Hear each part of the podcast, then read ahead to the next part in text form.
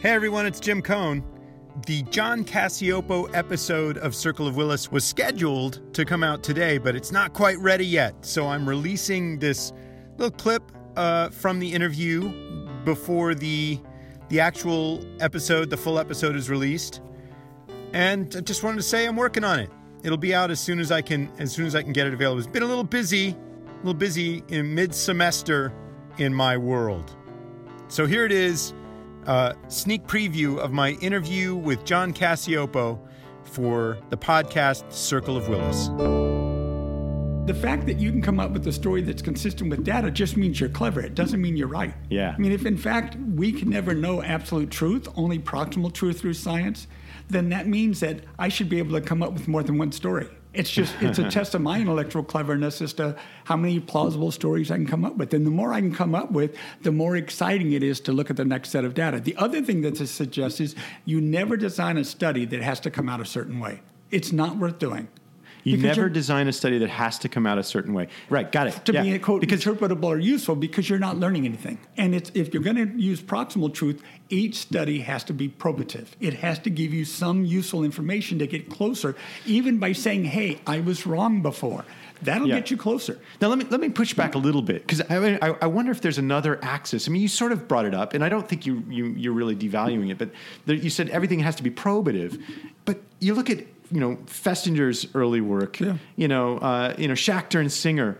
These are not particularly probative studies, but hugely influential studies. So I wonder about the the effect of you know um, like the heuristic value of some of these studies when when the data and the methods are really quite flawed. We're at a different point in science in our field than we were, you know, 80 years ago, Interesting. 60 Okay. years ago.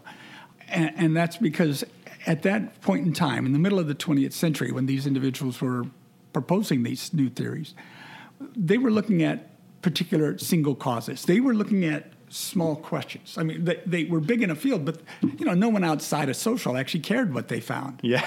and and that was okay because people were differentiating, they were specializing, methods were being developed, new frameworks for thinking about phenomena within that field of inquiry was Yeah. being developed, and there were a lot of things that were being overlooked. I mean. Uh, Occam's razor applied. Keep it simple, and, Yeah, yeah, and they did. Yeah, if yeah, you they sure remember in did. Schachter's study, it was supposed to be about physiological arousal. Yeah. Well, Valins came along shortly after and took a microphone and did this, right? and simulated a heart rate, simulated speeding it up, and that was found to produce the same effects, from which they concluded the physiology is irrelevant. May Yeah. I point out that's not a logical interpretation. not. It right? doesn't it means that the belief is sufficient, not Yeah. that it's yeah. sufficient and necessary. Yeah, yeah, yeah, yeah, yeah. Right, right. And so, so you know, people did simple thinking, not not the most sophisticated thinking, but it was understandable because they were all working in what then were very complicated, uncharted territory. We're in the 21st century. Yeah. And we now can stand on their shoulders and look out, and we see that our field is one of many fields of Yeah. inquiry that's relevant. Yeah, this yeah, is where the social and bio was, right? You can see that many of these fields are relevant. So, how do we bring them together to ask bigger questions?